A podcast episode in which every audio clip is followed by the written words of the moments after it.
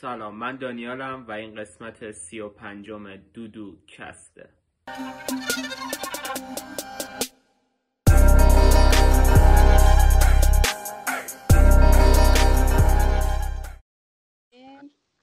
الان رو ریکوردیم. هلو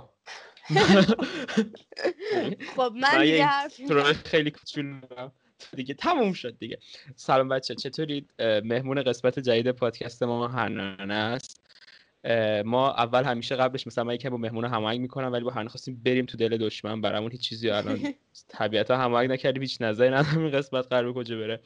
ولی بهتون بگم که پادکست رو مثل همیشه می‌تونید از Apple Podcast Spotify Castbox و تلگرام گوش بدید و می‌تونید از یوتیوب نسخه تصویری رو ببینید. ولی نسخه تصویری چون background هنانه خیلی خوشگله. یعنی من واقعا پشمام ریخته. من رفتم خریدم تابلو خریدم یکم اینجا خوشگل بشه ولی مال هنانه در یک لول دیگه است. خب پس خودت رو معرفی کن که شروع کنیم. باشه لحظه.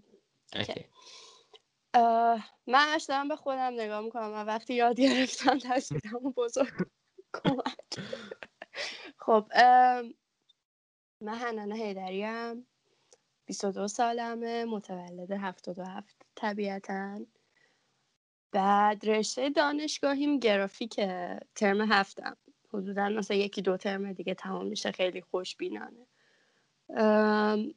ولی خب مثلا انتخاب گرافیک هم خیلی اثر آگاهی و علاقه و اینا نبوده. بر همین مثلا همیشه ازم می‌پرسن که رشته چیه و اینا. اینجوری هم که آقا شما منو نمی‌تونین خیلی خوب از روی رشتم بشناسین.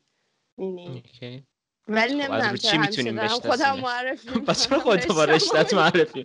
اینجوری کردی که خب من این کارو می‌کنم ولی با این نمی‌تونید منو بشناسید. آره همین منو مرموز تر می‌کنه الان هیجان زده شدم که بفهمم کی بیشتر. اوکی بهم واقعا خیلی سخته. یعنی خودم هم واقعا هنوز دنبال اینم که بدونم دقیقا چی می‌خوام و کیم و دوست دارم چه کاری انجام بدم. ولی حالا می‌تونم خودم رو اینطوری تعریف بکنم. با مجموعه از کارهایی که تا الان کردم و مجموعه ای از مثلا چیزهایی که می‌بینم و میشنوم و دوست دارم. به من حدودا سه چهار ساله که عکاسی می‌کنم. ولی توی این سه چهار سال مثلا بهت بگم که شاید صرفا دو سال اولش فوکوسم روی عکاسی کردم بود. الان یکم اینجوری هم که نه واقعا. تو باید بری بگردی جاهای دیگر ببینی حتی کار دیگه انجام بدی و کل زندگی صرفا عکاسی نیست. یعنی اوکی تو اگه دیدی یه مدیایی یه مدیومی پیدا کردی که می‌تونی خوب خودتو باهاش بروز بدی این نباید گولت بزنه و تو باید شجاعت اینو داشته باشی که مدیوم های دیگر هم امتحان بکنی. بعد اگر بخوام دو سال خیلی عجیب غریب و ازش عبور کنم برگردم مثلا به چند ماه اخیر و مثلا یک سال اخیر دیدم که حالا توی معرفی کوتاهی که گذاشتی توی page راجع به اطرابم حرف زدی. می‌تونم توضیح بدم که چی شد؟ اطراب شروع شد و مثلا چی کار داریم می‌کنیم و اینا. آره. آره من اصلا یه چند وقتی تو رو follow می‌کنم نمی‌دونم کی ازت چیزی share کرده بود که من دیدم. و مدتی که follow می‌کنم بعد همیشه اینجوری که خب این دختر دقیقا چیکار می‌کنه؟ این الان طراحه این الان عکاسه این الان نشر داره. خوبه که این گیجی فقط مال من نبوده. ظاهرا همش رو انجام میدی. آره. ببین یه جورایی من احساس می‌کنم که همه چیز یعنی وقتی آدم دنبال اینه که بیشتر خودش رو بروز بده و یه جورایی آرتیست باشه و نه اینکه صرفا یک سری تولیدات داشته باشه چون مشکل من مثلا با گرافیک اینه که تو همیشه یک سفارش حاضر آماده ای باید بگیری. یک سری چارچوب ها و استانداردها وجود داره و اون آدم برای تو تعیین می‌کنه که چی می‌خواد و تو باید مثل اونا کار بکنی. خب و این از اساس با من یعنی متناقضه و من اصلا نمی‌تونم اینجوری کار کنم. ولی حالا الان درباره اطراب که توضیح بدم می‌تونم بگم که چجوری تونستم رشتم رو تحمل کنم تا اینجا بیام و برسم به ترم هفت. ببین اون حالا اصلا طی این چهار سالی که من می‌تونم بگم که فعالیتام جدی تر شروع کردم ای بابا. توی اون می‌خواد که نشه. شارژم داره تمام میشه. آره توی اون دو سال اول من خیلی عکسام مورد اقبال واقع شد و خیلی دیده شد یهو. اینطوری که من یه مجموعه شروع کردم که عکاسی مترو انجام می‌دادم و توی مترو عکاسی می‌کردم. و بعد واقعا یک شبه طی چند تا اتفاق که حالا می‌تونم بگم مهمترینش مصاحبه با یورو نیوز بود این عکس خیلی دیده شد و این در نگاه اول به نظر اتفاق خوبی میاد. اینکه تو یهو یه مجموعه که کار کردی توی سوشال مدیا. دیده بشه آدمای مهمی بیان دنبالت بکنن نظر بدن. ولی یک سری تاثیرات روانی رو هم روی من و, و هم روی کارهام گذاشت که واقعا یک مدت زمانی طول کشید تا من باشون کنار بیام. قدرت اینو پیدا بکنم که تحلیلشون کنم و بفهممشون. ببین تو در نظر بگیر که مثلا یک شبه یهو هشت هزار نفر ده هزار نفر تو رو ببینن بیان مثلا page تو follow بکنن و اینا و این اینجوریه که یک بار روانی داره. چون که تو طی اون اتفاق فقط با یک مجموعه شناخته میشی و مثلا برای من مجموعه مترو بود خب؟ یعنی از یک جایی به بعد که من دلم خواست دیگه این مجموعه رو رها بکنم برم کاری دیگه بکنم. احساس کردم که این مجموعه تموم شده است و حالا می‌خوام که یک مجموعه جدید شروع بکنم. آدما از من صدای نوتیفیکیشن من میاد. آره بذار عذرخواهی می‌کنم. آدما. آره آدما تو رو اینطوری می‌شناسن و بعد یک توقعی از تو دارن. یعنی تو دیگه تبدیل میشی به یک آدمی که باید برای یک سری آدم متوقع یک چیزهایی تولید بکنی که اونا خوششون بیاد. دقیقا خب؟ دقیقا. من می تجربه و... دارم. و یه جورایی تو انگاری که میشی برده مجموعه خودت و بعد. آدم ها خب؟ و این خیلی اتفاق برای من ترسناکی بود. من اول کارم بودم. من 17 سالم بود. خب. و واقعا تازه شروع کرده بودم به عکاسی کرد 17 18 به عکاسی کردن. خب یادم که کنکور داشتم. و واقعا اونجا فهمیدم که یک شجاعتی آدم لازم داره برای عبور کردن از یک سری کارهایی که مورد توجه قرار می‌گیره. یه مواجهه خلاصه عجیب غریبی بود برای من دیگه این یهو دیده شدنه. که شاید اوایل شروع کار کردن واقعا برای مثلا هر کسی اتفاق خوبی نباشه و شاید من تونستم اون از این قضیه عبور بکنم و دیگه برای مهم نباشه که آدم ها از من چی می‌خوان یا چی میگن. ولی شاید یک نفر دیگه واقعا درگیرش بشه و تا مدت ها اون کاری رو بکنه که خودش دلش نمی‌خواد و بقیه دلشون می‌خواد و بشه برده سوشال مدیا و آدما مینی؟ و به نظرم این اولین اکتی که من انجام دادم که بتونم عبور کنم از صرف تولید کردن و رسیدن به هنرمند بودن شاید این بود که این رو کنار گذاشتم و گفتم من از این به بعد همونی رو انجام میدم که خودم دلم می‌خواد و هیچ کس نمی‌تونه هیچ کاری بکنه. دوست نداری دنبال نکن. دوست نداری خیلی منطقی و سرآمیز برو. می‌دونی؟ ولی در این حال منی که دارم این حرفا رو می‌زنم به عنوان یک عکاس یا حالا هنرمند شاید واقعا دارم زر مفت می‌زنم. به خاطر اینکه آدما نیاز دارن که وقتی یه چیزی تولید می‌کنن دیده بشه. خب؟ و وقتی که دیده نشه تو نسبت به کارت به یه پوچی می‌رسی که خب که چی؟ خب من اینو دارم برای چی انجام میدم؟ آیا صرفا این برای من یک تمرین شخصیه یک تجربه شخصیه یک بروز شخصیه؟ اگر آدم های دیگه نبینن چه فایده ای داره؟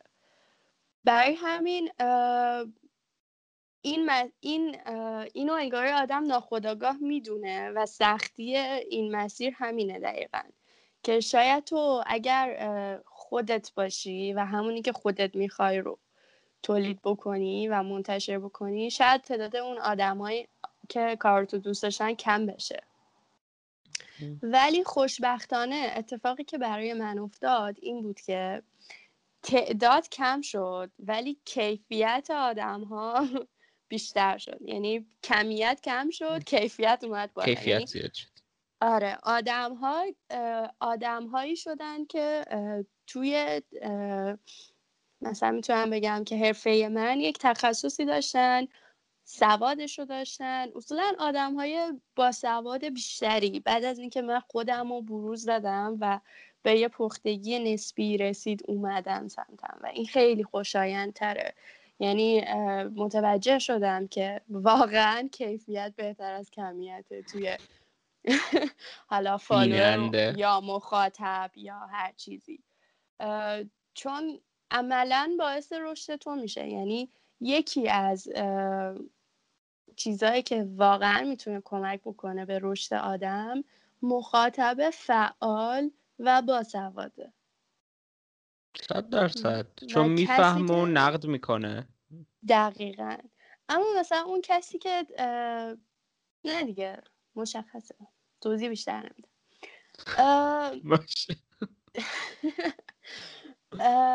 ولی حالا اینا رو دارم میگم واسه چی؟ آها.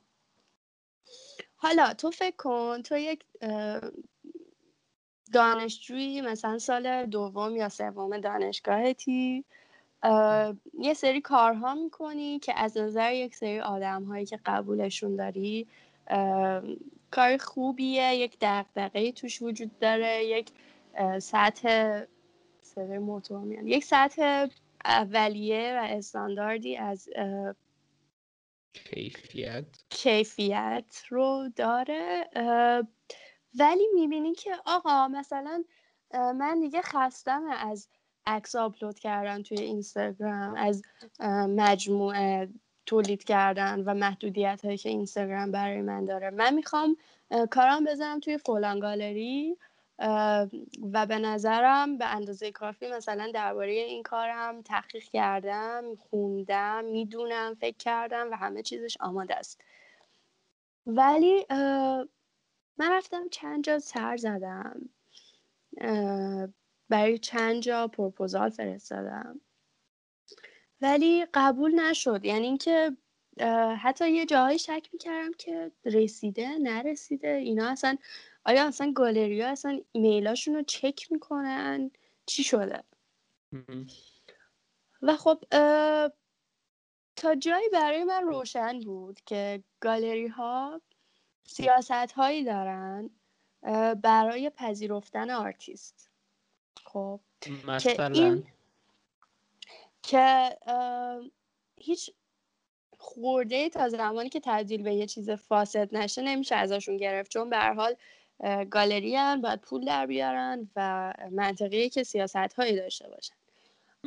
مثلا اینکه تو رو یک تعدادی زیادی آدم بشناسن یه تعداد زیادی آدم فعال توی آرتسین ایران حداقل. که به واسطه اسم تو بیان گالری. دو اینکه حالا تعدادش خیلی زیاده ولی مثلا اینا می‌تونه چیزای مهم و عمده قضیه باشه. یکی اینکه به قولی اسم در کرده باشی. دو اینکه کارات بفروش باشه به اصطلاح حالا داخلی خودشون. یعنی کارا من کاری مثلا دکوراتیو و بفروشی باشه یه چیز باشه که اون خب اون آدمه مثلا دلش بیاد وقتی می‌خواد بخره بزنه به دیوار خونش. و خب قاعدتا مثلا عکسایی که من می‌گرفتم عکسای واقعا عکسای اینطوری نبود. و خب الان که فکر می‌کنم مثلا اون گالری دار خب حق داشته. می‌دونی خیلی توی روند و پرسه کاریش نمی گنجیده اون کارها. ولی خب من اینجا توی این مرحله باز اینطوری بودم که آیا این هم باید عاملی بشه برای اینکه من بشم مثلا برده این سیاست ها و اونطوری که گالری ها میپسندن الان باید کار بکنم یا عکاسی بکنم. و بعد اینجوری بودم که نه عزیزم تو قول مرحله اول رو شکستی؟ اینم باز یه قولیه که میشه یه جوری شکستش و یه کاری انجام داد بابتش. پس به این فکر کردم که ببین اصولا اینطوریه که وقتی آدم حرف از ارائه کار می‌زنه اول چیزی که تو ذهن ماها میاد گالریه. خب. آره. یعنی میگیم که اوکی اگه می‌خوای کارتو ارائه بکنی و ببری توی گالری. ولی من نسبت به این قضیه اینجوری بودم که واقعا با وجود این همه هنرمند واقعا الان مثلا تو دنیایی نیستیم که مثلا بخوایم نابغه پرور باشیم یا مثلا یک کشور کلا چهار تا هنرمند خفن داشته باشه و تمام بشه بره. واقعا الان انقدر هنر وسیع شده و هر چیزی رو در خودش در بر می‌گیره که هر آدمی واقعا نمی‌خوام بگم هر آدم می‌تونه هنرمند باشه. این جمله پس می‌گیرم. ولی خب میگم که یعنی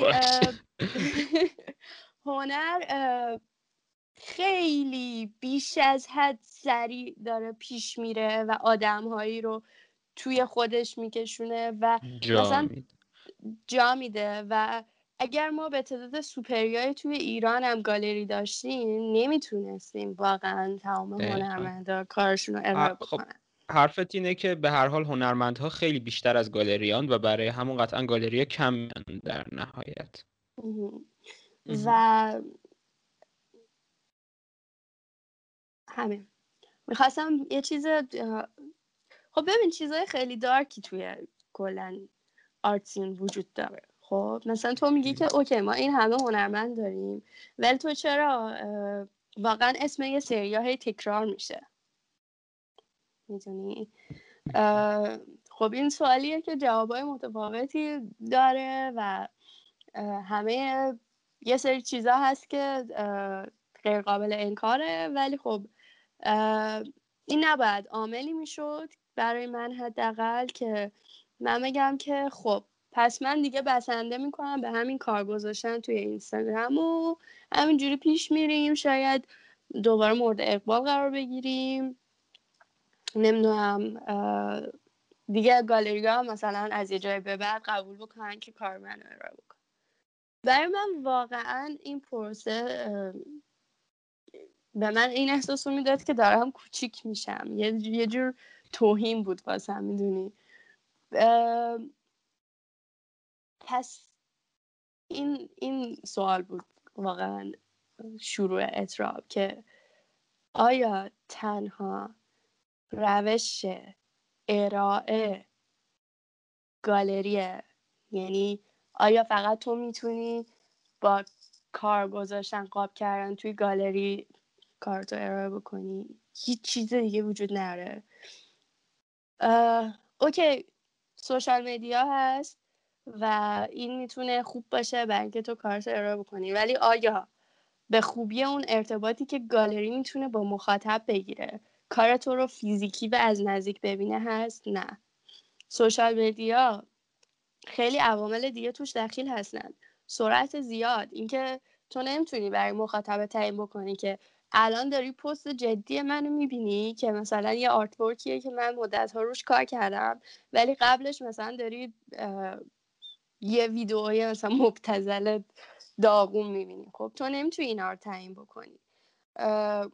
یه نفر داره اسکرول می‌کنه جوری میره. اینا دیگه دست تو نیست. پس social media واقعا کافی نیست برای ارائه گالری ها هم که یک پروسه فرسایشی دارن برای اینکه تو برسی بهش پس باید کار کرد؟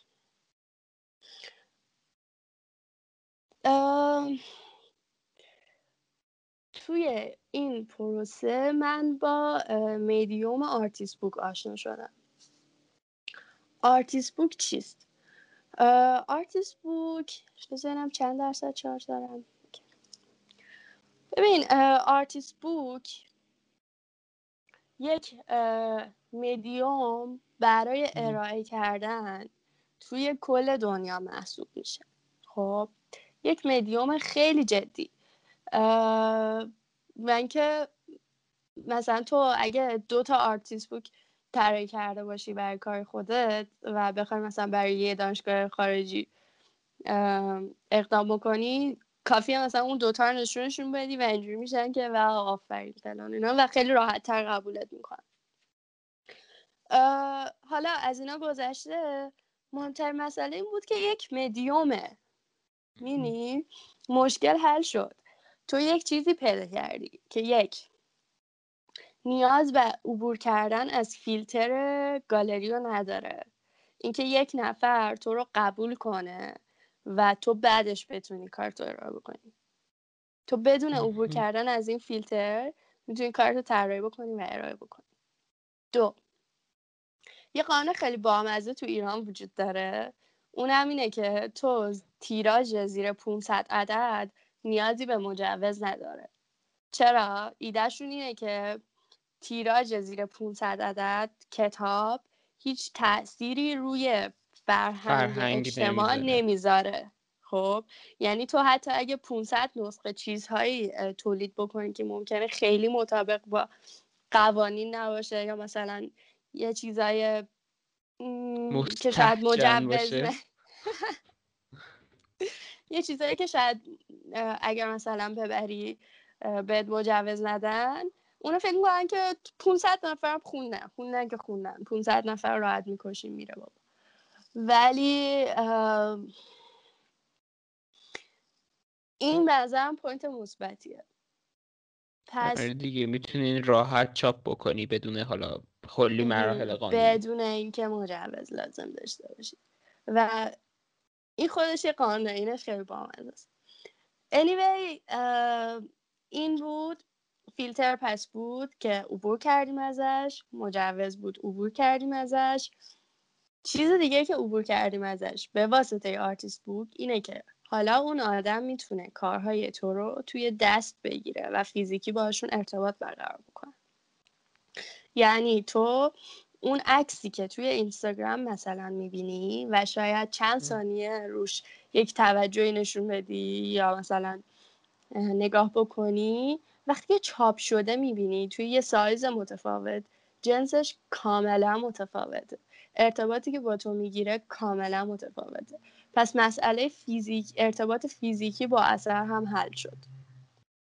حالا یه چیز جالبی که راجع به کتاب وجود داره و این مزیت رو حتی کار گذاشتن توی گالری هم نداره اینه که تو می‌تونی کتاب رو با خودت جابجا جا بکنی و توی هر فضایی که دلت می‌خواد ببری. خب؟ یعنی مثلا همین جوری که رو تخت دراز کشیدی کتاب برمیداری ورق می‌زنی کتاب رو وارد فضای پرایوت خودت می‌کنی می‌دونی؟ یعنی باش یه جور... می‌تونی پوچ باش می‌تونی لختر ارتباط برقرار کنی شاید. مستقیم تر آره خیلی بد گفتم همون. منظورم همون بود. از نظر روحی. بیواسطه آره مرسی. خیلی بهتر از من توضیح دادی. آره. ارتباط تو با اون اثر بیواسطه تر میشه. خب، و این به خیلی مهمه. یعنی اون هنرمندی که می‌تونه یک روشی پیدا بکنه برای اینکه ارتباط مخاطب با اثرش بیواسطه تر بشه واقعا با خیلی خوشحال باشه. اه وایسا ده درصد شارژم بعدش می... میکروفونم بر میدارم میکروفون هدفون. ممکن صدا یه ذره چیز شه کمتر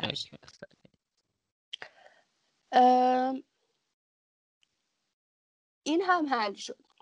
دوم اون کس که میاد توی گالری و به دوم نه چهارم. و به قیمت خیلی گذاف خب یک اثر یک دونه مثلا از عکسای تو رو یا تابلوهای تو رو می‌خره. اون آدم فقط یک اثر از اثر تو رو یه مجموعه تو رو داره. خب؟ ولی تو توی یک کتاب بدون هیچ محدودیتی می‌تونی یک مجموعه کاملت رو پابلیش بکنی و اون آدم همش رو با هم داشته باشه. با قیمت خیلی کمتر از اون یک اثر. چرا؟ چون که تو وقتی کار می‌ذاره توی گالری خب اون گالری فکر اینو می‌کنه که من باید اجاره جامو بدم من با حقوق کارمندان بدم. من باید هزار تا مثلا ایونت دیگر رو برگزار بکنم واسه اونا هزینه می‌خوام. خب پس مثلا پنجاه درصد از قیمت اثر این هنرمند رو من ازش می‌گیرم. خب و اون پنجاه درصد باقی رو بهش میدم. تو هم باید یه قیمتی بذاری که اون پنجاه درصدی که برات باقی میمونه کفاف زندگی و پروژه های آتی تو بده. خب هم اون گالری ازش یه چیزی برمیداره دیگه. خب پس تو یه سری واسطه این وسط داری که باید هی قیمت کارتو بیشتر بکنی. ببری بالا. هی باید ببری بالا. ولی تو وقتی که داری self publish می‌کنی یک چیزی رو خودت طراحی می‌کنی و چاپ می‌کنی این واسطه ها دیگه وجود نداره. و پس تو می‌تونی یه قیمت خیلی منطقی تری برای کارت بذاری. در نتیجه آدم های بیشتر می‌تونن کار تو رو داشته باشن. و در نتیجه تو حتی مثلا داری تمام یک مجموعه رو به آدم های دیگه ارائه می‌کنی. یعنی یه دونه اثر نیست. و همه اینا خیلی نکته مثبتی به نظر من آره. خیلی خیلی نکته خفنیه. آره. ولی خب اینجوری بودم که اوکی. پس تا اون زمانی که برسه و من بتونم یک ارتباطی با گالری ها بگیرم ارائه من به شکل آرت بوک خواهد بود. پس شروع کردم یک یه دونه از مجموعه عکسامو طراحی کردم. کاملا خودآموز رفتم طراحی کتاب و صحافی و از اینجور چیزا یاد گرفتم. و اینجا بود که رشتم اومد به کمکم. رشته از اون پس گرافیست هم هستی در نهایت. ولی از خودم سفارش می‌گیرم. اوکی. از خودم سفارش می‌گیرم و اینجا بود که رشتم اومد به کمک من و حالا توی یک بهشتی بودم که می‌تونستم خودم کار خودم رو طراحی بکنم ارائه بکنم و آدم های مختلف کارون ببینن بدون اینکه هیچ فیلتری باشه که بخواد آره منو اذیت بکنه. همه اینا به نظرم نتیجه خیلی مهمی که برای من داشت این شد که باعث شد من واقعا صادقانه کار بکنم. خب یعنی وقتی نه دنبال تایید بودم و نه دنبال اینکه یه کاری بکنم که توی یه گالری فروخته بشه یا یه گالری دار دوستش داشته باشه خیلی رفتم به سمت پیور بودن و آنچه که واقعا خودم می‌خوام رو تولید کردن. و این واقعا یک مزیت واقعا اصلا نمی‌دونم چجوری توصیفش کنم فوقالعاده بود برای من. من کتاب اول که پابلیش کردم دیدم که داره اتفاقای خوب میافته. دیدم که باز آدما دارن میان می‌بینن و حتی می‌خرن. پس به این فکر کردم که آقا چرا این کار برای بقیه نکنی؟ تو اطرافت کلی آدم مثل خودت هستن که دارن فعالیت می‌کنن خوب کار می‌کنن ولی به واسطه همه این شرایطی که توضیح دادم نمی‌تونن توی گالری کار بذارن. خب تو چرا این کار برای اونا نکنی؟ پس رفتم سراغ اون آدم هایی که اطرافم وجود داشتن. گفتم آقا بیان مجموعاتون رو به من بدین. من براتون کاملا رایگان چون بیشتر حالت supportive داشت. support تون می‌کنم براتون کتاب طراحی می‌کنم. و بعد خب okay ما مجموعه همه اینا رو باید یه جایی publish بکنیم. پس وقتی که یه self publish تبدیل شد به یه group publish ما یه publishing داشتیم. که من اسمشو گذاشتم اطراب که یعنی چی؟ که اطراب یعنی حس سبکی و خفتی که تو در نتیجه حزن زیاد یا فرح زیاد به دست میده. یعنی مثلا وقتی میگیم که بعد از گریه سبک میشیم به اون حسه حسه میگن اطراب خب؟ و هر وقتی که چه آره. مربوط و قشنگی خب؟ دقیقا. و هر وقتی که من یکی از مجموعه ها به یه سرانجام می‌رسید یا مجموعه های بقیه و طراحی می‌شد واقعا به اطراب می‌رسیدم. یعنی حالا مثلا اگه می‌شد اسمشو میذاشتم اورگاز یه جایی یعنی همونه. اورگاز خب واقعا. شاید حالا مثلا بعدا ولی به اطراب می‌رسم. واقعا جدی و خیلی حس خوبیه واسم. شروع کردم با آدم های اطراف خودم که احساس می‌کردم مثل خودمن توی این قضیه نه صرفا ذهنی. چون که اینجوری بودم که تو اگه خودت تبدیل بشی به یه فیلتر جدید که یه ایدئولوژی ذهنی داره و آدمای دیگه که مثل تو هن بخوان از تو رد خب تو چه فرقی با اون با اون مثلا گالریه داری؟ خب پس تو یکم حالا ذهن خودت رو بازتر بکن سعی بکن که مثل اونا به قضیه نگاه نکن. پس رفتم دنبال آدمایی که خوب کار می‌کردن لزوما با سلیقه من مچ نبود کارشون ولی واقعا داشتن تلاش و فعالیت می‌کردن و فکر داشتن یعنی میخوندن راجع به کارشون با سواد بودن و مشخصا یک پیشینه غنی پشت کارهاشون بود و هست. پس یکی یکی این آدم رو پیدا کردم. یکی یکی به هر سختی که شده کتابشون رو طراحی و چاپ کردیم و توی اتراب شروع کردیم پابلیش کردن. یکم گذشت هفت ماهی گذشت. من, من سه تا کتاب پابلیش کرده بودم تا اون زمان. مال خودت یا خودت مال من مال من و بقیه. من روزبه غلامی و محمد آشیانی. برای روزبه عکساشو کلاش کردم کتابشو طراحی کردم و همه اینایی که میگم قشنگ از صفر تا سر دیگه. یه کتاب جلد می‌خواد فرمش باید طراحی بشه. ببین مثلا خیلی درد این یه کتاب معمولیه. خب آره.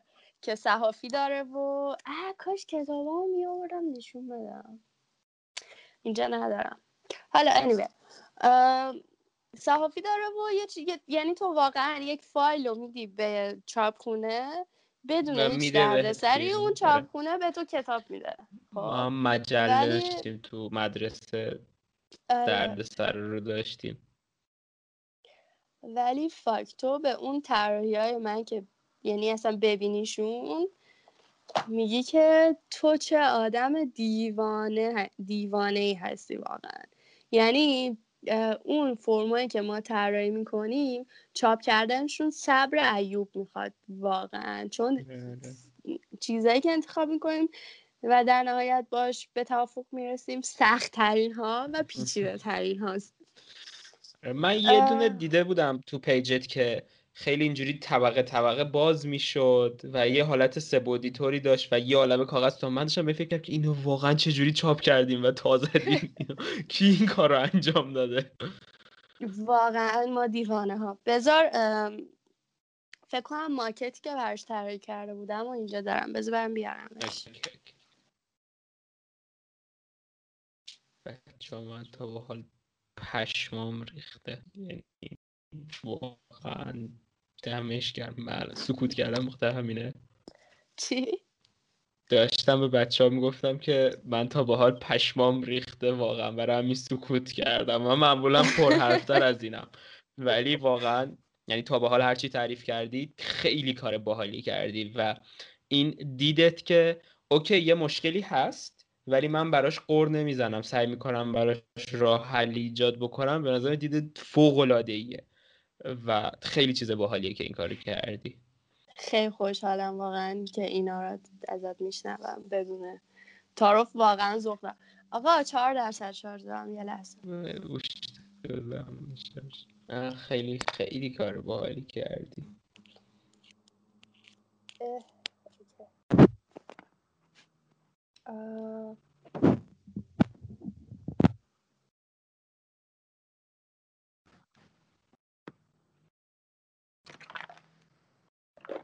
الان صدای من خوبه؟ صدات خیلی بمه. فکر کنم یک کمی جلوی میکروفون شاید بسته باشه یا دور باشه.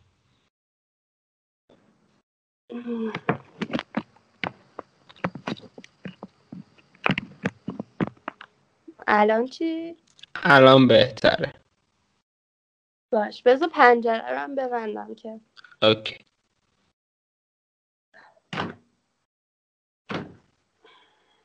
خیلی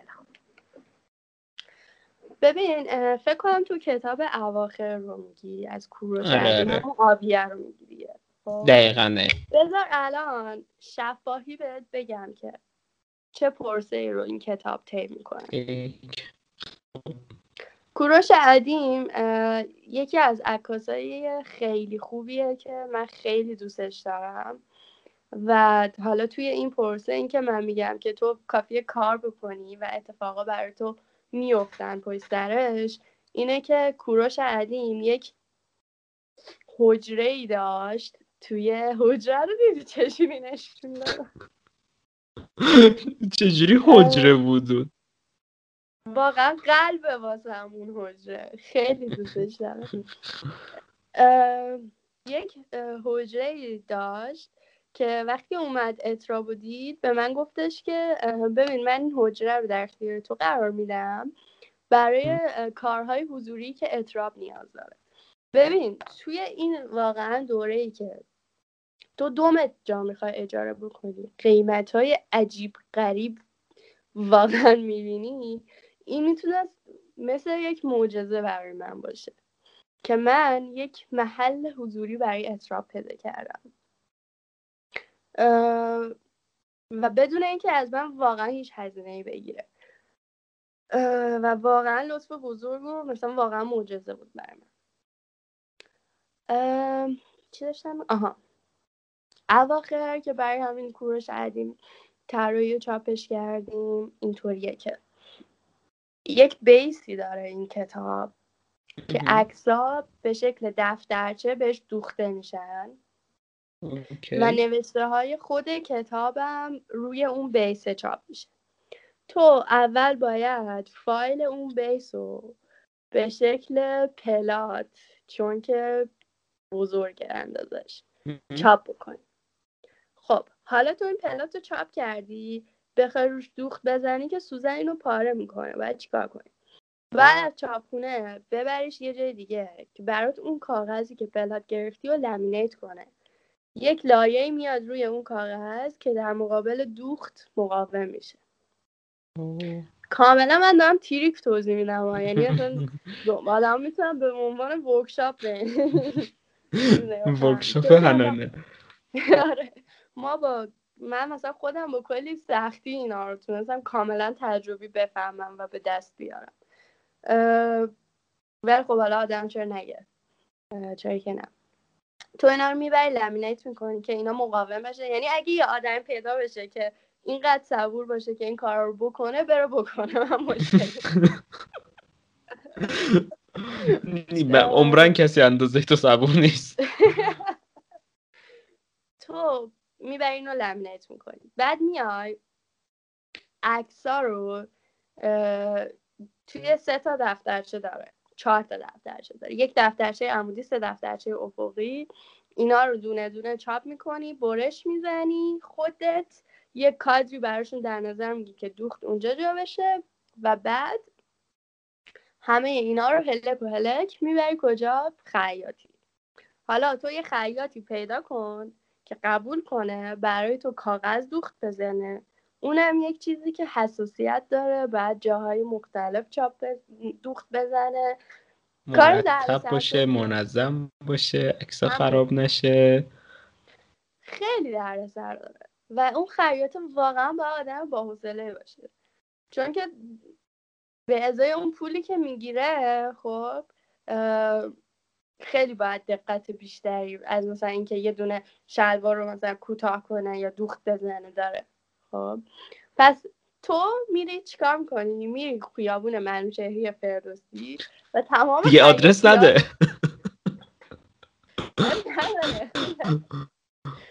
واقعا اگه کسی این کار بکنه من هیچ مشکل ندارم. میری تمام خیاطی ها رو زیر پا می‌ذاری تا بالاخره یکی رو پیدا می‌کنی که دیگه اونا نمیگم که این کار برات می‌کنه. معماش بمونه برای شما بچه آره. ببین مثلا این مارکتش بود که درست کرده بودن که مثلا برای کسایی که صوتی دارن گوش میدن تصویری ببینید. ولی افقی باز میشه عمودی باز میشه. این کتاب سه بوده بچه هست باز می‌کنی به چندین بودی همونه. چپ و راست و بالا و پایین و همه جا باز میشه. ولی آره. که بعد کلا طراحیش عوض شد و این اصلا یه چیز دیگه است. یعنی بعدا با این به نتیجه نرسیدم خوشم نمیاد اون آبیار درست کردیم و نهایش کردیم. می‌بری پیش خیاط و خیاط روی هر صفحه این اون دفترچه رو دوخت می‌زنه. خب؟ حالا من اولین باری که تا این مرحله رسیدم خیلی خوشحال بودم چون خیلی سخت بود. ولی با شکست مواجه شد. چرا؟ چون که به این فکر نکرده بودم که وقتی همه اینا رو تا می‌زنی یک قطری رو می‌گیره خب؟ و به یک عطفی نیاز داره. و کتاب وقتی میبستیش باز هم باز می‌شد. و اون عطفه رو من در نظر نگرفته بودم. پس یه دور دیگه با عطف طراحی می‌کنی و همه این مراحل رو طی می‌کنی. و ببین همه اینا گفتم که بگو سوال همین بودش که همه این مراحل همه این چیزهای خیلی خاص طراحی شده بازم هزینهش از تو گالری کمتر میشه؟ قطعا. چقدر عجیب واقعا. ببین چون که همه اینا در مقابل اون واسطه هایی که توی گالری وجود داره هیچه. ما توی گالری وارد چرخه یک marketing خیلی بزرگ میشیم. خب که این در مقابلش توش گم میشه اصلا. خیلی عجیبه. آره. حالا چی شد؟ تمام این سختی ها رو طرف کشید و تا الان مثلا پنج تا کتاب publish کرد. هفته پیش از یک گالری با من تماس گرفتن. گفتن ما می‌خوایم کل فضای این گالری رو در اختیار تو قرار بدیم که یک نمایشگاه بذاری و تمام این کتاب رو پابلیش که پابلیش کردی اونجا ارائه کنی. یعنی در طی دو سال بدون اینکه هیچ کاری بکنم بعد دیگه برای جای پروپوزال نفرستادم دیگه هیچ گالری نرفتم و خودشون با من تماس گرفتن. ایوه. و این در طی دو سال اتفاق افتاد و ببین بعد از اینکه اون تلفن قطع شد واقعا اصلا یه آهنگ گنگستا تو ذهنم پخش شد اینجوری بودم یو یو یو یو یو می‌بینیم و اتفاق خیلی خوبی بود دیگه. اینکه اونا تو رو پیدا کردن خیلی مهمه. واقعا و خیلی باعث خوشحالیه. تا الان حالا مثلا یک بوک وجود داره توی ایران که هر سال برگزار میشه به اسم بونگا. من مثلا برای توی بونگا هم کارامو می‌ذارم باز این کتابا رو می‌ذارم توی اون گالری می‌ذارم. تا قبل از اون توی یه ایونت برگزار کردم توی حجرمون توی زندان قصر. و دیگه داره کم کم تبدیل میشه به یه اتفاقی که تو هم اون مزیت ها رو داری هم با آدم ها ارتباط فیزیکی داری از نزدیک می‌بینن از نزدیک میبینیشون و یک ارتباطی می‌گیری. و همه اینا در کنار هم جمع شده توی اطراب دیگه. همین اینم از اطراب دیگه چی؟ واقعا اولا جواب اینه که پشما جواب بعدی اینه که من اول انتظار داشتم که مثلا یه توضیح دو خطی در مورد اطراب بدی ولی اصلا جا نمی‌شد این در دو خط به هیچ وجه. و اصلا خیلی خوب شد که همه اینا رو واقعا هم توضیح دادی هم تعریف کردی. اصلا من اینجا هی نکته نوشتم اون وسط ها بگم بعد جذب پروسه و اینا شدم. به خاطر اینکه خیلی خیلی برای من جالب بود به نظر من برای مخاطبم جالبه. برای من به شخص جالب به خاطر اینکه قطعا در این حد نه ها یعنی به هیچ وجه در این حد نه. ولی مثلا ما تو که مجله داشتیم مدرسه‌مون. من خیلی سرم سردبیر مجله و یک سری دردسرهای این چنینی هم ما کردیم با فیلترینگ و زیرمیزی بعضی چیزا رد کردیم و بچه ها کمیک نوشتن تو کمیک ها قایم کردن و نمی‌دونم دیگه. کلی درد سر طراحی و بعد مثلا پول نشریه بهمون نمی‌دادن و من خودم بلند شدم رفتم. کلی داستان داشتیم و یک دوره ای بودش که خیلی هیجان انگیز بود اما از این طرف دیگه خیلی پر استرس بود. ولی اون روزی که واقعا اون حس اطراب رو من درک می‌کنم. اون روزی که دیگه آخر سر مجله ها رسید دست ما بعد از مثلا 6 ماه 7 ماه کار من که آخ یعنی واقعا آخ. و خیلی چیز لذت بخشی بود. و همون خیلی برام بال بود که این کار رو انجام دادی. اون مخصوصا در یک سطح خیلی خیلی بالاتر. ولی یه چند تا نکته بود بین حرفات. خیلی برای سوال بود در مورد اینا. شاید یه کمی دور باشه از این قضیه ولی قطعا مربوطه تا یه حدی خیلی وسط حرفات بحث چیز داشتی. هنر پیور بودن هنر هنرمند. من خیلی دوست دارم از کسایی که کارهای آرت می‌کنن بپرسم که تعریفشون از هنر و هنرمند بودن و هدف هنر چیه؟ سه تا سوال شد. دونه دونه بگو. اول هنر چیه؟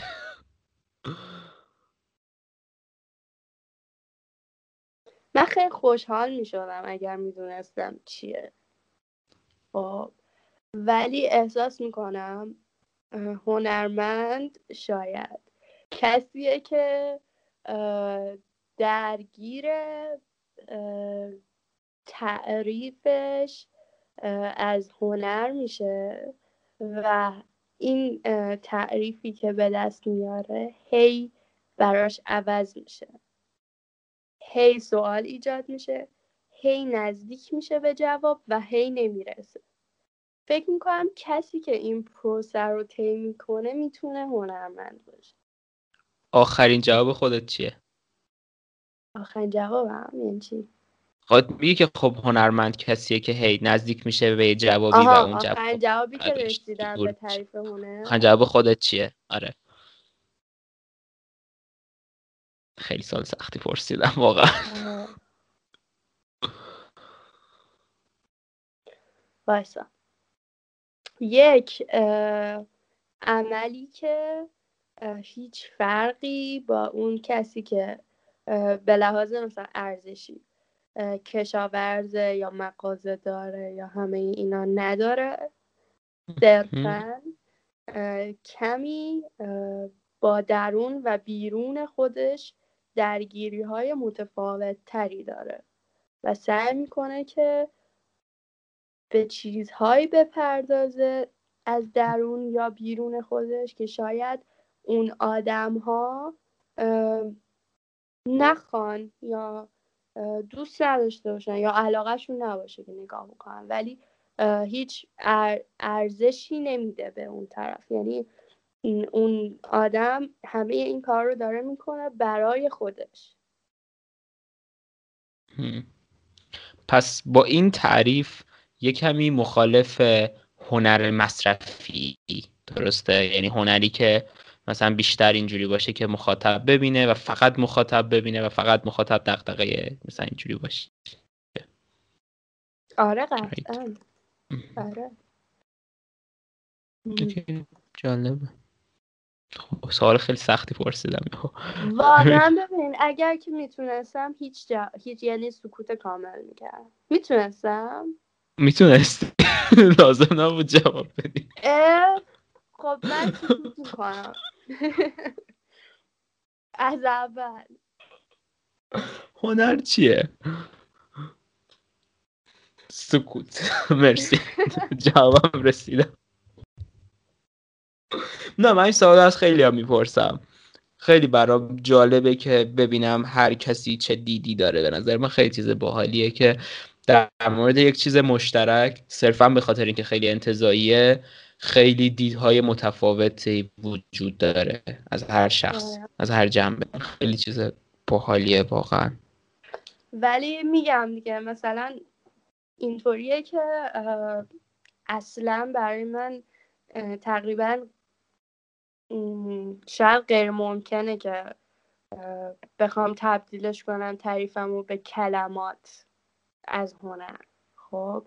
و اینکه تو اگر مثلا یه قدرت ماورایی, ماورایی داشتی که می‌تونستی وارد ذهن من بشی و اون رو ببینی صرفا. خب و بفهمی تعریف من چیه؟ می‌تونم قول بدم که اگر شاید مثلا پنج ساعت دیگه دوباره وارد ذهن من بشی اون تعریف یه تغییراتی کرده.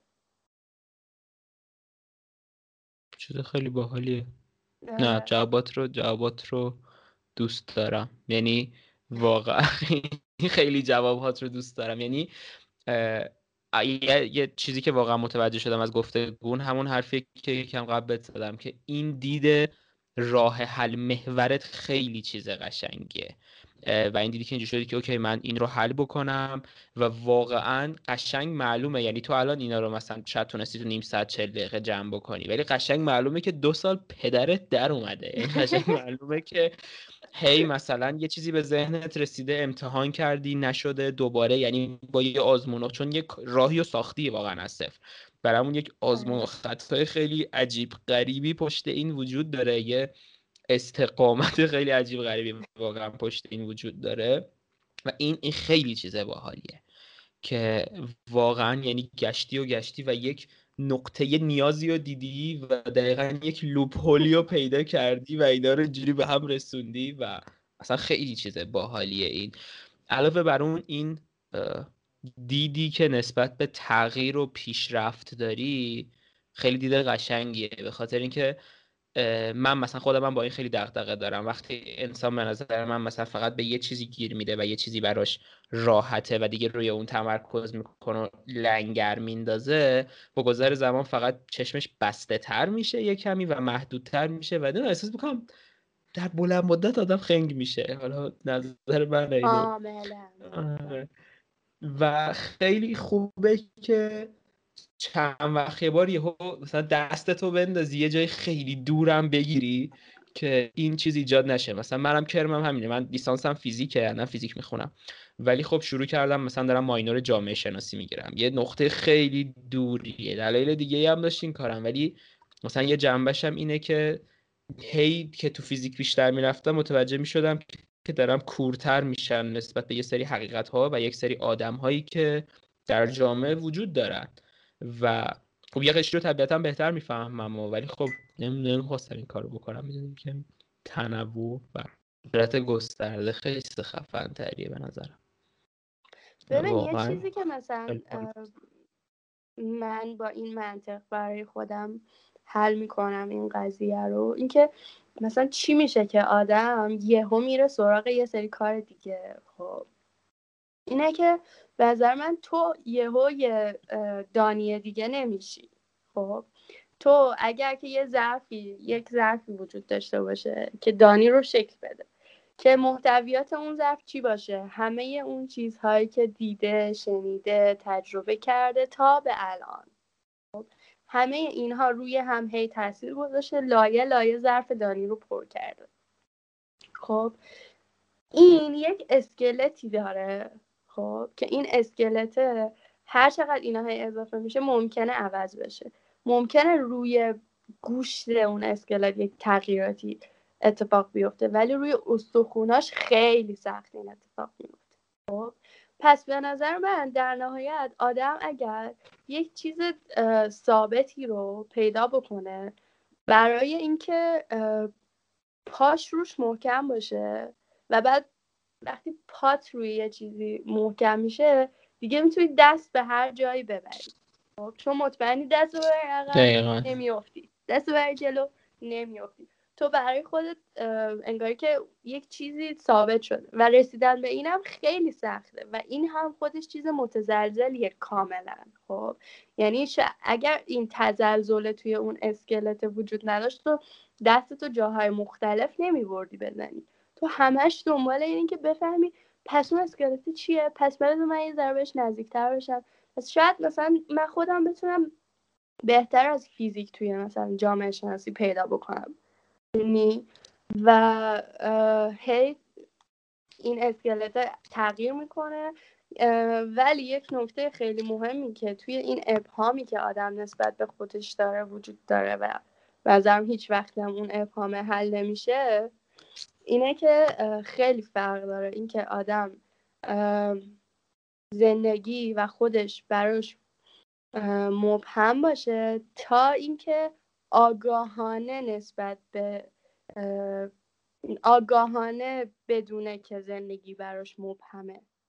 نمی‌دونم تونستم خوب توضیح بدم نه ولی مثلا تو من فکر کنم میگم؟ خب اوکی. هم که تو فهمیدی برام کافیه. نه می‌دونی منظور یکم اینه که آدم باید درون خودش این رو قبول بکنه که کنترل کافی و دانش کافی روی خودش رو نداره و یه جورایی باید بذاره که بره به خودش؟ نه. آره. نه. نه. نه. خب هیچی. گن زدم. خب ببین به حال این چیزی که مثلا من, من خیلی شخصی دارم توضیح میدمش. یعنی خیلی برای شخص من اتفاق افتاده و واقعا مثلا یه چیزیه که تا زمانی که تجربه نشه و آدم عملا تو ذهنش بهش نرسه خیلی سخت توضیح دادنش. ولی در کل منظورم اینه که همیشه زندگی و خودم برای من توی یک حاله ای از ابهام بوده. خب. ببین ما خیلی تو شرایط عجیب غریبی هستیم. ما خیلی چیزها رو واقعا نمی‌دونیم. یه چیز عجیبی که هست اینه که تو فضای اطراف تو که درک می‌کنی خب یک فیلسوف هست که میگه مغز تو این رو 25 هزار برابر خب کم می‌کنه تقلیلش میده و برای تو ترجمه می‌کنه. یعنی درک تو از فضای اطرافت به اندازه یک بیست و پنج هزارم آن چیزی است که واقعا وجود داره خب پس در واقع ما خیلی چیزها رو اصلا نمی‌فهمیم. متوجهشون نیستیم. خب پس طبیعیه که اگر آدم کمی سعی کنه که چشمشون نسبت به زندگی باز کنه خیلی دارم سعی می‌کنم کلیشه حرف نزنم ولی واقعا یه چیزی که عمیقا چون فهمیدمش دارم میگمش. فهمیدم. من اینو از یک طرف دیگه می‌بینم ولی به همین نتیجه رسیدم. وایسا وایسا وایسا متوجه الان فهمیدم چی میگی. بگو بگو. خب همه چیز برای من در یک لایه از ابهام وجود داره و برای هر کسی هم که سر بکنه یه ذره نگاه بکنه به دنیای اطرافش همینطور. به ما نمی‌دونیم که خب ما خیلی چیزا نمی‌دونیم. ولی وقتی که تو آگاهانه برات این چیزا مبهم باشه و آگاهانه بدونی که هیچ وقت قرار نیست همه چی برای تو روشن بشه و تو همیشه باید بری دنبال این تغییرات اینکه سوال جدید ایجاد بکنی و ممکنه به یک سری جواب ها نزدیک بشی ولی هیچ وقت نمی‌رسی خیلی فرق داره با اینکه تو صرفا برات مبهم باشه. فهمیدم. من, من الان روشن شدم. خب دست بزنم. عالی تکبیر. تکبیر تکبیر. نه می‌دونی من این رو از دید جامعه شناسانه طوری تر می‌بینم. ببین مثلا داستانی که وجود داره اینه که شاید یه کمی جامعه شناسی یا فلسفه خونده باشی خب در جامعه شناسی تقریبا یه دوتا مکتبی وجود داره که اینا کمی درگیر با همن. دوتا دید مختلف وجود داره. آره آره آره دقیقا دقیقا. خب یعنی حالا آره اسم پارسیش آره داره باید همون بشه. ولی خب بحث اینه که یک درگیری که وجود داره اینه که ما میگیم خب حالا یه حقیقتی اون وسط شاید وجود داشته باشه. یه سری میان میگن که یک حقیقت تروف ابسولوتی وجود داره اون وسط و میان میگن که خب حقیقت وجود داره و هر کسی مثلا از همین حقیقت بهره می‌بره. ولی در یک جنبه متفاوتی میان میگن که حقیقت یک چیز شخصیه و یک ابسولوت تروف و یک حقیقت کلی وجود نداره و ناخواسته هر کسی دید خودش رو از اجتماع و یا جامعه و یا افراد و همه این چیزها داره. چیزی که من در این می‌دیدم اینه که من اصلا هر چقدر باهوش باشم یا هر چقدر خنگ باشم جزئی از مثلا میلیاردها آدمم در جهان و حالا همه آدمایی که تا حالا تو دنیا بودن و همه این بحث یک نفرم در یک عدد خیلی تخیلی و من ناخواسته همیشه بدون اینکه خودم بخوام و بدون اینکه خودم بفهمم محدود شدم به دید خودم. دید خود من خیلی چیز جزئیه در این همه. و من عمرن هیچ وقت نمی‌تونم دنیا رو کلش رو ببینم و هیچ وقت نمی‌تونم دید همه افراد رو با هم درک بکنم. اما همین قدم اول که بدونم دیدی که من دارم دید همه نیست و این ابهامی که تو میگی و قبول بکنم که وجود داره و اون موقع اگر تلاش بکنم دیدم و تا جایی که می‌تونم گسترده تر بکنم خیلی بهتر برام. صد درصد نمی‌تونم دیدم انقدر گسترده بکنم که همه چیز رو ببینم. ولی می‌تونم یه کمی زور بزنم. آره یه حرفو می‌زنیم؟ آره یه حرفو می‌زنیم فکر کنم. آره آره آره آره, آره. تو خیلی هنری تر توضیحش دادی از خب یه سری کوئسچن باکس گذاشته بودی؟ کسی آره آره. اون آره یه دو تا سوالی بود که یعنی چند تا سوال بودی چند تا سوال چرت و پرت میشه. یه یه کسی هست تو پیج من. خب اگه اینو می‌بینی من هر مهمونی میارم. خب هر مهمونی میارم سالش اینه که از این کار پول در میاره. از این کار پول در میاری. پدر من رو در آورده. بعد جواب بدم الان. آره اگه خواهی جواب بده. ببین هر کار مستقلی که تو بخوای حداقل توی آرت سین راه بندازی یا به یک اسپانسر نیاز داره یا به یک پدر پولدار. خب یعنی تو به هر حال به یک سرمایه اولیه نیاز من نه اسپانسر داشتم و نه پدر پولدار. چیکار کردم؟ من به اندازه چاپ یک نسخه کتاب پول داشتم. خب پس چجوری میام مثلا یا میگم که اوکی این کتاب ادیشنش 100 نسخه است 120 نسخه است. من همون یک نسخه رو به بهترین نحو چاپ می‌کنم و سعی می‌کنم به بهترین نحو ازش عکاسی بکنم و ارائهش بکنم. خب؟ و بعد پیش فروشش می‌کنم. خب؟ یعنی به اندازه میزان چاپی که پول، پولش لازمه از اون آدم هایی که سفارش میدن پول می‌گیرم. خب و اینطوری پول چاپش هم در میاد و من, من یهو می‌تونم 120 نسخه 200 نسخه چاپ بکنم. خب پس اینم اینطوری بردار بشه. اما به هر حال یک باز زمانی طول می‌کشه تا تو از پارت صرفا ارائه و اینکه خودتو به بقیه آدم بشناسونی و اینا طول می‌کشه تا برسی به پول در بردن خب. که من این رو می‌خوام برای خودم اینطوری حل بکنم که از این به بعد برای یک طراحی یک سری از کارها پول دریافت بکنم. که به نظرم واقعا منطقیه. یه سری آدم منطقی چون به ما هم زندگی می‌کنیم ما هم غذا می‌خوریم. چون به هر حال یه سری آدما به اون ساپورتی که مثلا اون آدما نیاز دارن واقعا احتیاجی ندارن. ولی تعداد آدم های خیلی کمی هم وجود دارن که artist book طراحی می‌کنن توی ایران. خب توی ایران.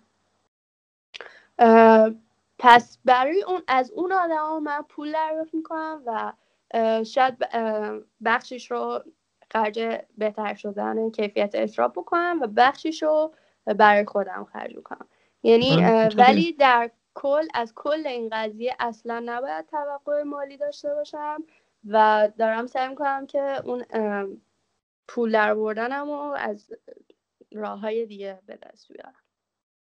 ایوه ایوه خیلی خوبه. یه سال دیگه هم که شده بود اینه که این نشریه فقط برای آثار ویژواله یا نویسنده می‌تونه همکاری کنه؟ که فکر کنم فقط برای ویژوال است. آره ویژواله. ولی برای طراحی هم می‌تونید دوباره همین کار رو بکنید. درست برای نقاشی هم یعنی یه چنین کاری می‌تونید بکنید فکر کنم. ببین هر چیزی حالا که... آره هر چیزی که قابلیت چاپ و تکثیر داشته باشه و visual باشه و بتونه در فرم artist book یعنی چرا من میگم visual باشه؟ به خاطر اینکه در فرم artist book یک معنی بده. خب؟ تو اگر صرفا نوشته داری خب میاری توی مثلا فرم معمولی کتاب, کتاب می‌بری و چاپش می‌کنی دیگه. و اینکه ما کارامون limited edition ه یعنی مثلا نهایتا 20 تا پن... نهایتا نوشت حداقل مثلا 20 تا مثلا میگم ها. حد اکثر 100 تاست 200 تاست. خب؟ ولی خب مثلا واقعا حیفه برای یه کتاب نوشته که توی این تیراژ چاپ بشه. بعد مثلا هزار نسخه دو هزار نسخه چاپ بشه برسه دست بقیه. منطقی.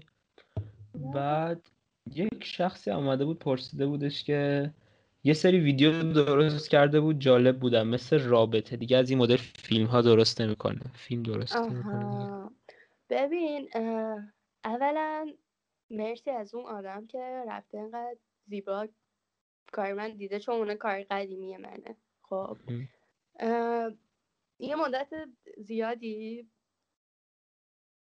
من می‌رفتم توی خیابون و هر آدمی که به نظرم کارکتر جالبی داشت و شروع کردم ازش مستند گرفتن. یعنی می‌رفتم بهش گفتم سلام آقا خانم شما نظر من جذاب من دیدم اونو یه ویدیوهای کوتاهیه که با آدم صحبت می‌کنی. خیلی آره. مجموعه قشنگیه اون. اوکی من نمی‌تونست بهشون رابطه است. خیلی آره. مجموعه قشنگیه. من اصلا اونو دیدم فالوت کردم. من اینجوری شدم که شت عجب چیزی.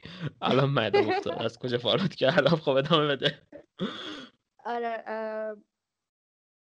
و اون برای یک یعنی در نتیجه یک سوالی بود که برای من ایجاد شده بود. اینکه من مثلا هیچ وقت عکاسی پورتره رو خیلی دوست نداشتم. به خاطر اینکه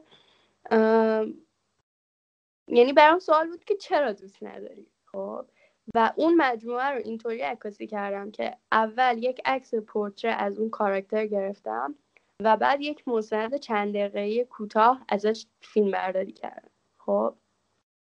و با این کارم یه سری چیزها رو برای خودم می‌خواستم تبدیل به سوالای جدید و چالش بکنم. اینکه تو وقتی یک پورتره رو می‌بینی چیا تصور می‌کنی و چیا واقعا هست؟ خب؟ وقتی یک پورتره رو می‌بینی چقدر می‌تونه پشتش داستان باشه و اتفاقا چقدر عکاسی پورتره به خصوص توی ژانر مستندش می‌تونه چیز عجیب غریبی باشه و چقدر می‌تونه قدرت تخیل آدم رو حتی به کار بندازه چون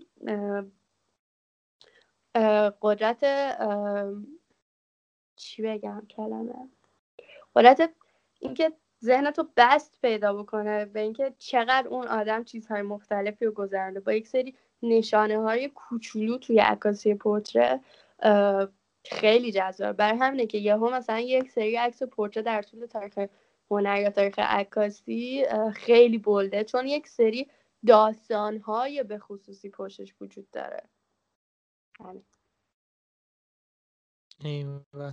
نه من, من از اونجا خیلی خوشم اومد از کارت یادم افتاد. چون خیلی همون بیواسطه بودنه و می‌دونی قشنگ از دل خیابون ها واقعا در اومد. کاری می‌کردی. خیلی واضح بود که آره، یه بدون هیچ شیله و پیله و واقعیه. این خیلی برای من فاکتور باحالی بود توی اون کار. ببین همین کار که اول ویدیو با تو کردم. گفتم آقا نیازی نیست با هم هماهنگ کنیم. recording رو بذار شروع می‌کنیم حرف زدن. خب دقیقا با اونا هم همین جوری برخورد می‌کردم و همین باعث می‌شد که خیلی ویدیوها انگار که بیواسطه و جذاب به نظر برسه. اوکی. ایول ایول. ببینم. سالای دیگه نه یکم نوشته که اینم حتما بگو. چه چیزایی لازمه تا با نشر ارتا... اطراب همکاری داشته باشی؟ مثلا کسی اگه بخواد چیکار به تو پیام بدن؟ به کجا پیام بدن چی, چی بفرستن؟ به direct اطراب پیام بدن. من راهنماییشون می‌کنم. بگم ID page و آدم رو بیان follow کنن. آره ID page چیه؟ اطراب dot publishing. آره. اطراب آره. اینجوریه. E T R A B dot publishing آره دقیقا. واقعا یک ساعت و نیمه فکر کنم تقریبا داریم حرف می‌زنیم. و اینکه دمت گرم. چاکرم. خیلی خوشحال شدم دانیال الان از این قسمت هست که من بعدش قراره برم مثلا به دوستم زنگ بزنم بگم که پشمان با آدم خیلی خفن آشنا شدم. از این قسمت هست دقیقا. بر همون حرف آخری چیزی داری؟ نه هیچی نداری. خیلی جالبه. از بقیه که حرف آخر پرسن خیلی جواب جالبی میشنم تو جوابت هیچی بود؟ خودش یک جواب خیلی جالبه. مرسی ازم خیلی خوشحال شدم. بریم بخوابیم. مرسی که اومدی. بریم بخوابیم. بس. خدافز بای.